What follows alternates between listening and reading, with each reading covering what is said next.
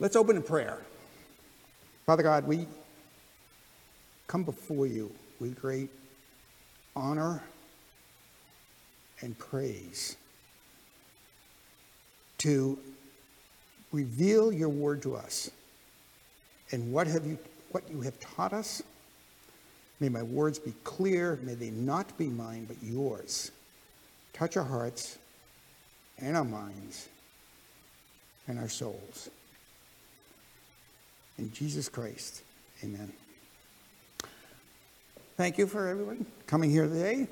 And uh, what I wanted to do, we have perseverance of the saints, but notice I spa- spaced it in the bulletin, perseverance of the saints. Perseverance is an interesting, is a word that we use, but words change over years, over culture, and things of that nature.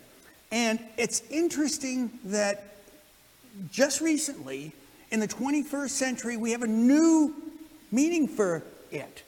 And there we are, perseverance. One of the, uh, the rover on Mars. Now, that's a great name. I would have hoped that uh, some of the auto manufacturers could have got the designers to redesign it, so I would want one, but it's functional, but it's mechanical. Is that really perseverance? Let me offer a truer perspective of it. Perseverance is, the steadfast, is steadfast in doing something despite difficulty or delay and achieving success. Interesting. Always success comes in there. Never. Another uh, enhanced version is pretty much getting closer to how we should do it as Christians. Perseverance is referred to as having hope even though one is still in difficulty with either no or little success. It denotes the action that one keeps experiencing victory regardless of the actual outcome. I think that's pretty much how we experience this. And the third one is perseverance means continued adherence to the belief despite discouragement and opposition. I think this is the one thing that we're trying to get our hands on in perseverance. How can we go through this despite disappointment and opposition?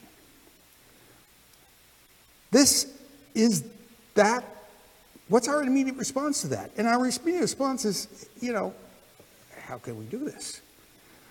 Well, it's clear to express God's perseverance in his people in Scripture. That's our our focus. We go to Scripture. And as Bob mentioned last week, Scripture is what we yearn for. This is what our life should be. Now, we'll go in for the fact that we'll start with a real synopsis of Genesis, really quick. And one of it is Abraham and Sarah. All right? God promised Abraham in the city of Ur Go and find a place I have for you. So he goes and searches.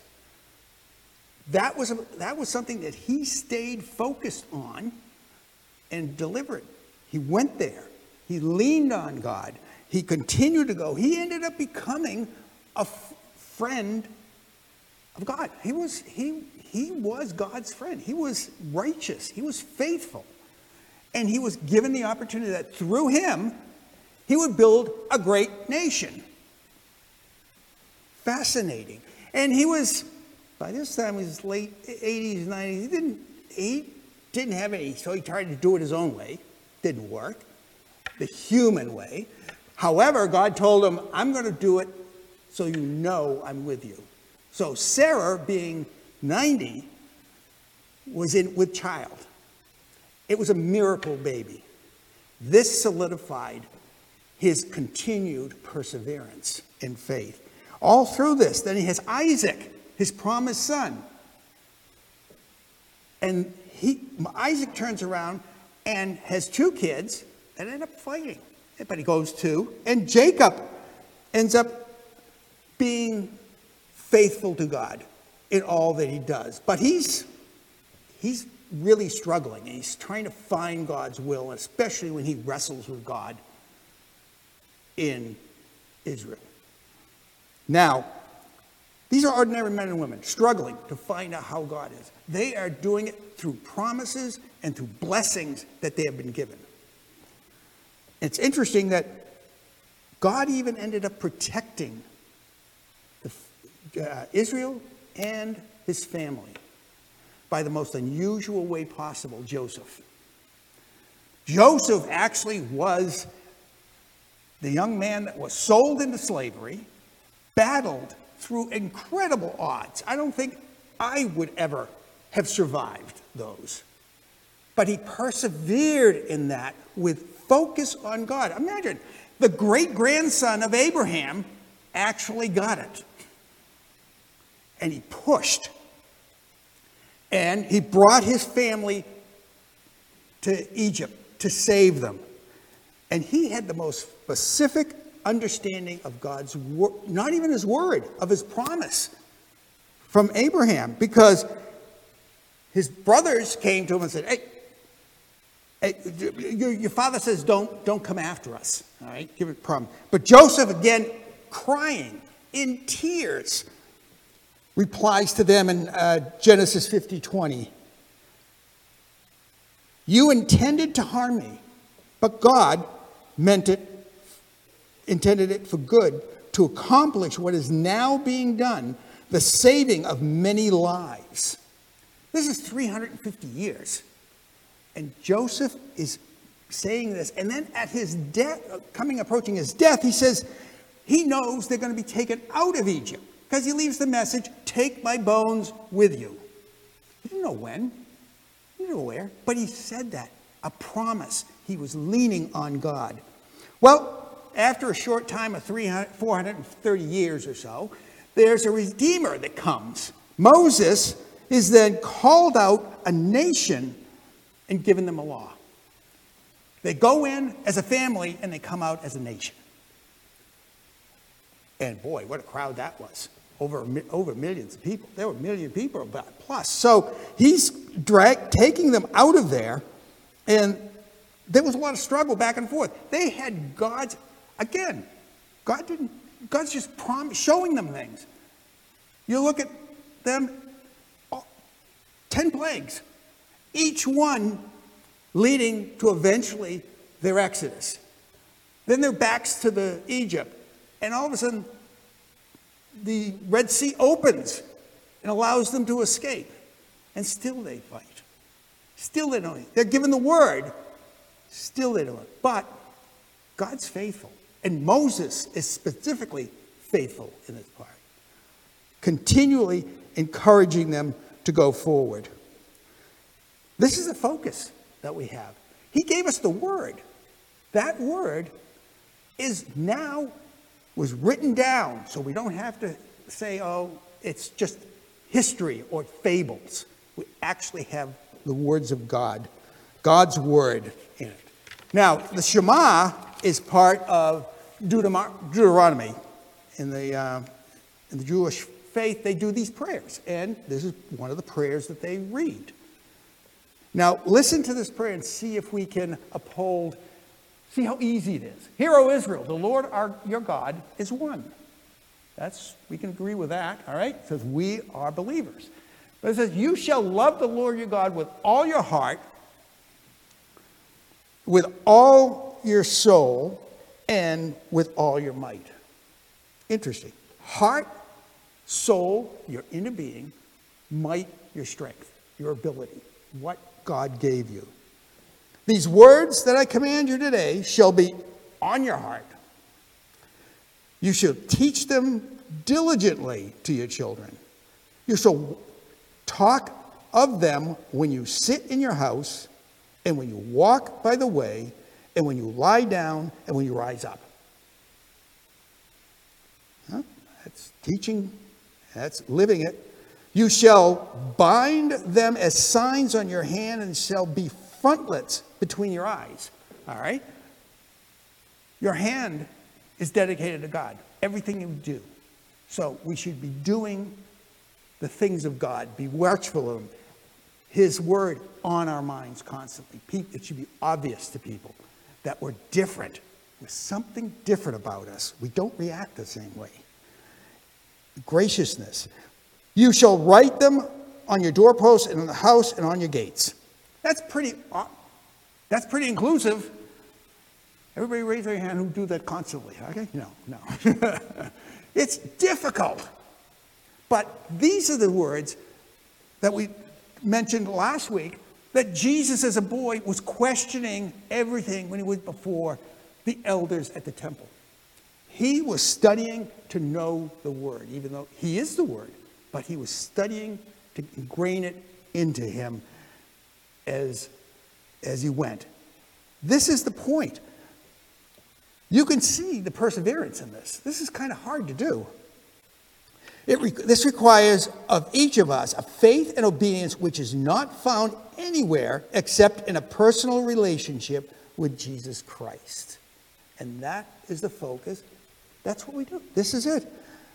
His word is living and active. active. All right, now we got uh, the temptation of Jesus, which I'm very thankful the uh, the Sunday school just did it uh, just moments ago. So uh, the whole thing is set up. Now, the adversary knows humanity from the very first success. Right, Adam. Right? he did it. He's known it ever since Adam for millennia. He has figured us out. He has watched us. As not just, and I'm saying humanity, men, not just yourself. He, know, he knows where our weaknesses are. And um, the weakness are physical, spiritual, and emotional, and the desires. That kind of tension that we have that are weak spots when we're not focused in this in the word. All right, so Jesus in this particular passage, he leaves the uh, John the Baptist, as we saw, he goes out into the wilderness. He's already been said, You are the Son of God. The announcement is made. It's like a herald as he walks into the desert. The wilderness, they say. Well, it's pretty much a desert. And uh, 40 days, 40 nights. That would challenge anybody. I did seven days and I thought I was about done with it, with a full fast. But 40 days and 40 nights. So the, the, the devil comes to him and he tempts him if you are the Son of God, tell these stones to become bread. And Jesus' response immediately goes right to Scripture. It is written, Man shall not live by bread alone, but by every word that comes from the mouth of God. That's that is right out of Scripture. That is out of the um, out of Deuteronomy 8 3. The second part is he starts wavering on the struggle spiritually. Well, these are things like we have, you know, we question, did we read it right? Can I get some help? There are things that we have. Uh, did I make a good decision, bad decision? Am I indecisive?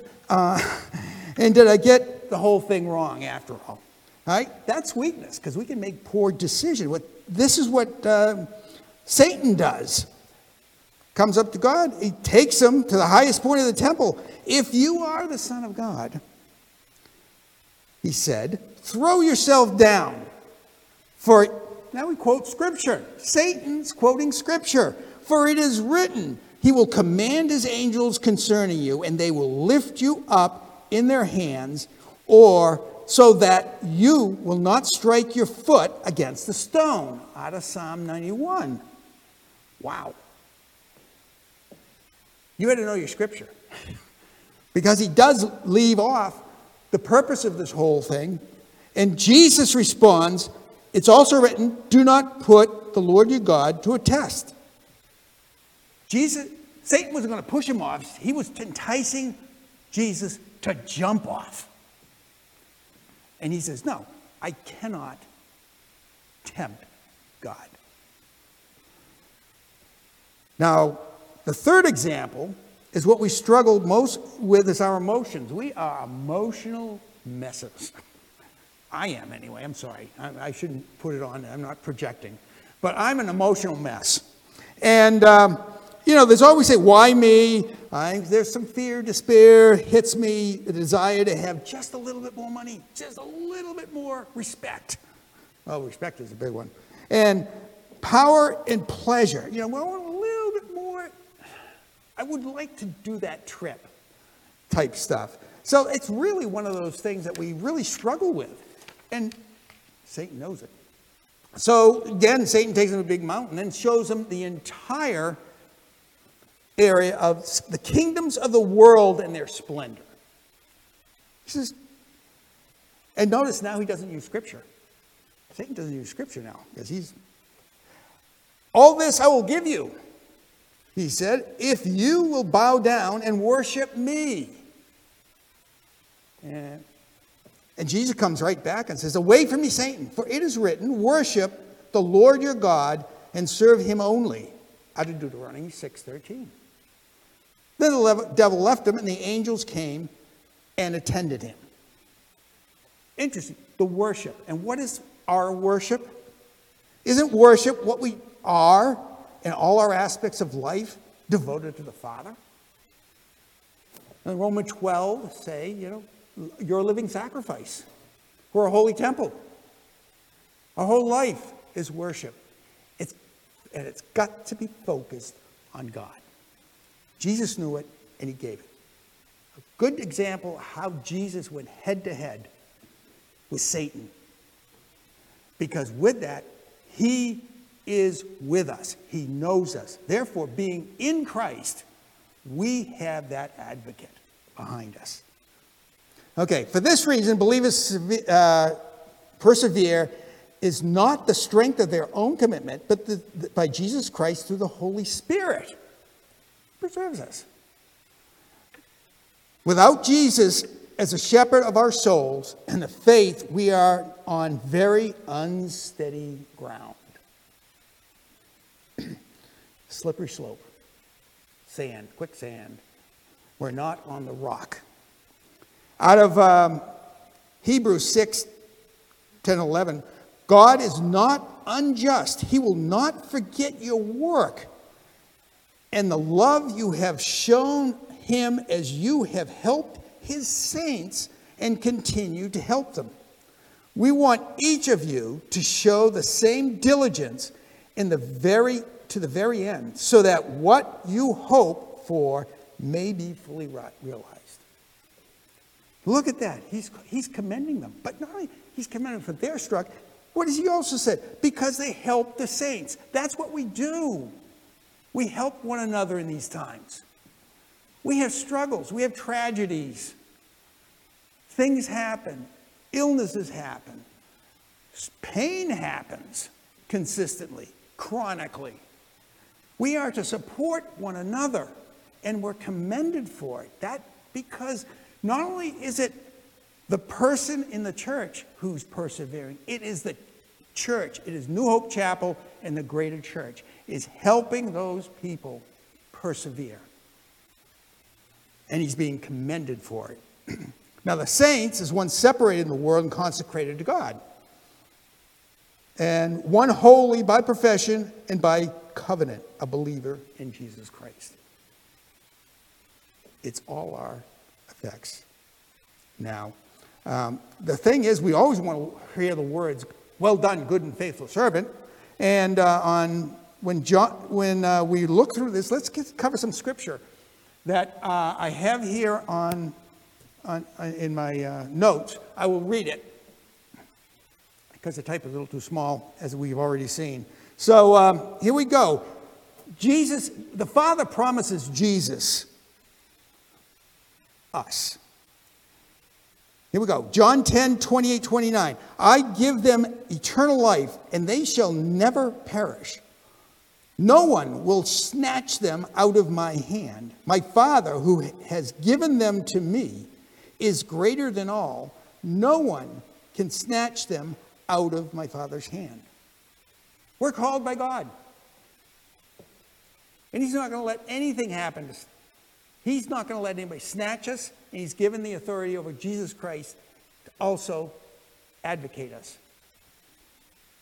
Then Jesus ends interceding in the great uh, John 17, the pastoral prayer to the saints and to the believers. Uh, verse 6 I have revealed you to those whom you gave me out of the world. They were yours, You gave them to me, and they have obeyed your word. Fascinating. Nine, I pray for them. I'm not praying for the world, but for those you have given me, for they are yours. Intercessory prayer. He's praying for us. He's praying for his people. We have an advocate before the Father. And the Father, I want those you have given me to be with me where I am and to see my glory, the glory you have given me because you loved me before the creation of the world. That is the completion of our faith, to see Jesus in all of his glory before the Father who created us. These are specific verses that we are secure in Christ because Christ is with us. Paul celebrates it. He wants to emphasize that. He wants to celebrate, to rejoice the future, uh, the present security, future security, and the certainty that God will complete a good work that will he will begin in the believer's life. That's I love Paul because he, uh, he does a great way of instructing us to apply it to our lives. He goes in Philippians 1 4 to 6 In all my prayers for you, I always pray with joy because of your partnership in the gospel. For the first day until now, being confident of this, that we who begin a good work in you will carry it on to completion until the day of Jesus Christ. You couldn't get more of an assurance from Paul about what Christ will do for us. It's amazing that he also mentions something in uh, Corinthians. And we know Corinthians was the perfect church. um, they, had, they had their struggles. But in 1 Corinthians 1 8 and 9, he goes, He will also keep you firm to the end, so that you will be blameless on the day of your Lord Jesus Christ. God is faithful, who has called you into fellowship with his Son, Jesus Christ, our Lord. Calling us. I praise that. He's calling us. Stand firm. Persevere. We understand and respond uh, to this for ourselves and our fellow saints, our fellow members of church, people we know, godly people who are following Christ. We, being a new creation, are saved through persevering in faith and obedience in Christ like living to the end. That's how they know who we are. Our life should be totally different. They should look at us and say, You're changed. Or if you've been in it for a while, people come up to you and they know something is particularly different. I remember doing, uh, at one of the workplaces I had, uh, truck drivers would come in and uh, they would always know from my response that something was different. I remember one, one, one somebody said, something different about you. What is it? I'm a Christian. Just, I didn't even say anything. I was just the way I was handling life. It's, that's what we should do.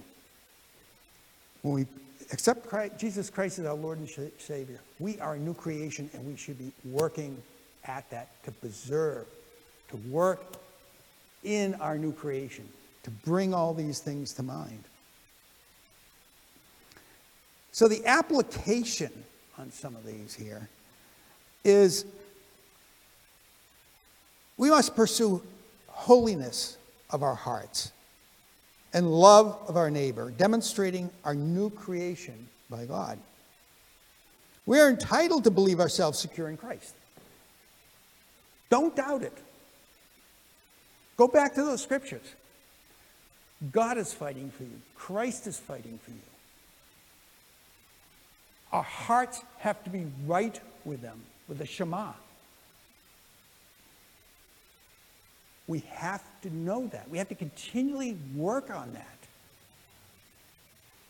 The part of the Shema is, is mind boggling, but if you keep on referring back to it, it continues to remind you of what God's asked us to do.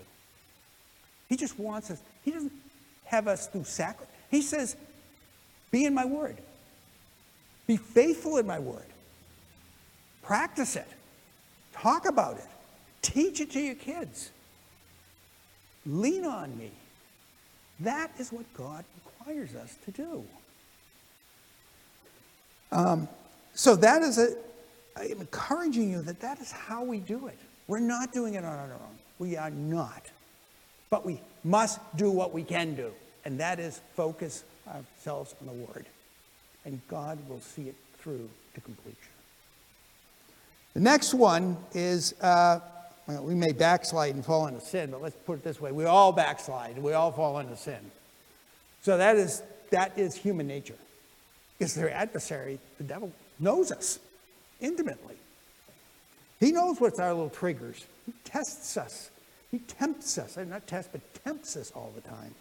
We know our problems. James always talked about tempting. What was, uh, te- what was tempted by the devil? It's our own desires.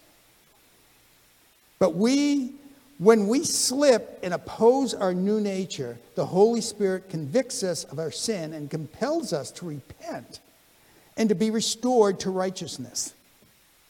Ah, that's the key. When the Holy Spirit convicts us, we have to recognize it and then turn ourselves around. Because, as Paul points, we have to examine ourselves, truly understand ourselves.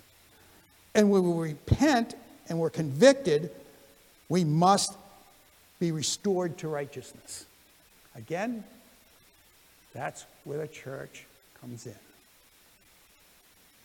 There are, we now have disciple groups, we have, we have different classes that we have, but really, that's what it is, is to support one another in these groups. It's not just uh, a, a, um, a, social event. But when you grow, join it with New Hope Chapel, you know you're going to have friends. They're going to have your best in mind, your best of all.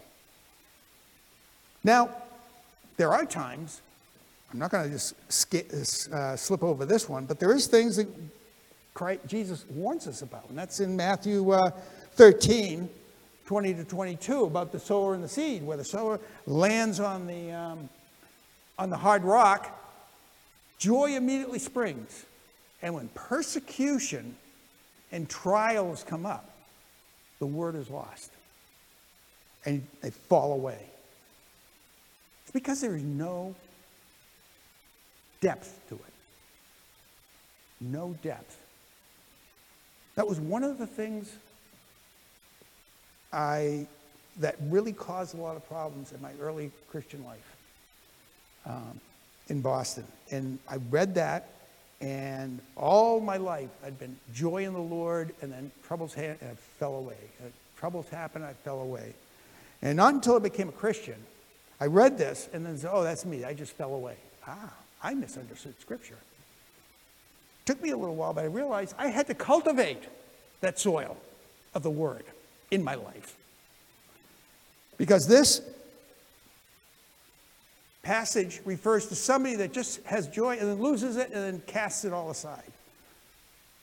But I took the word of advice in Scripture and kept on applying it and finally got my mind straight that I had to cultivate the soil to have good earth. And it wasn't me cultivating, it was the Lord pouring people into my life to understand that. So I did not do it. The other one is the uh, people that have false profession of the Lord. Lord, Lord, how do, you know, how do we not know you? We did this, we did that. Those are people who just, just do not have the heart that they need for the Lord. They're not driven that way. So there are warnings that Jesus gives us. But don't dwell. Realize that we must be repentant and restored to righteousness in order to persevere. The next is when we manifest a humble and grateful desire, we please our Lord. And the psalmist expresses as a deer pants for water, so we our soul pants for you, the word. We should have a hunger for the word. Don't ever put that word down. As one of the men's groups I was in in another location, um, several of the men would they would have, a, would have a habit of reading at least one scripture a day and finding its application in life. That's one way. But keep yourself in the Word. It doesn't need to be a memorization of an entire chapter. But just keep it on your mind. Remember, when we walk by the way, we sit down, when we get up. Next, know God's heart is our main pursuit. Without this desire, we will never stand on our own. That's the critical thing. We'll never stand. Because Jesus Christ is there. The author of Hebrews, which is the uh, verse 12, is interesting that what he comments on.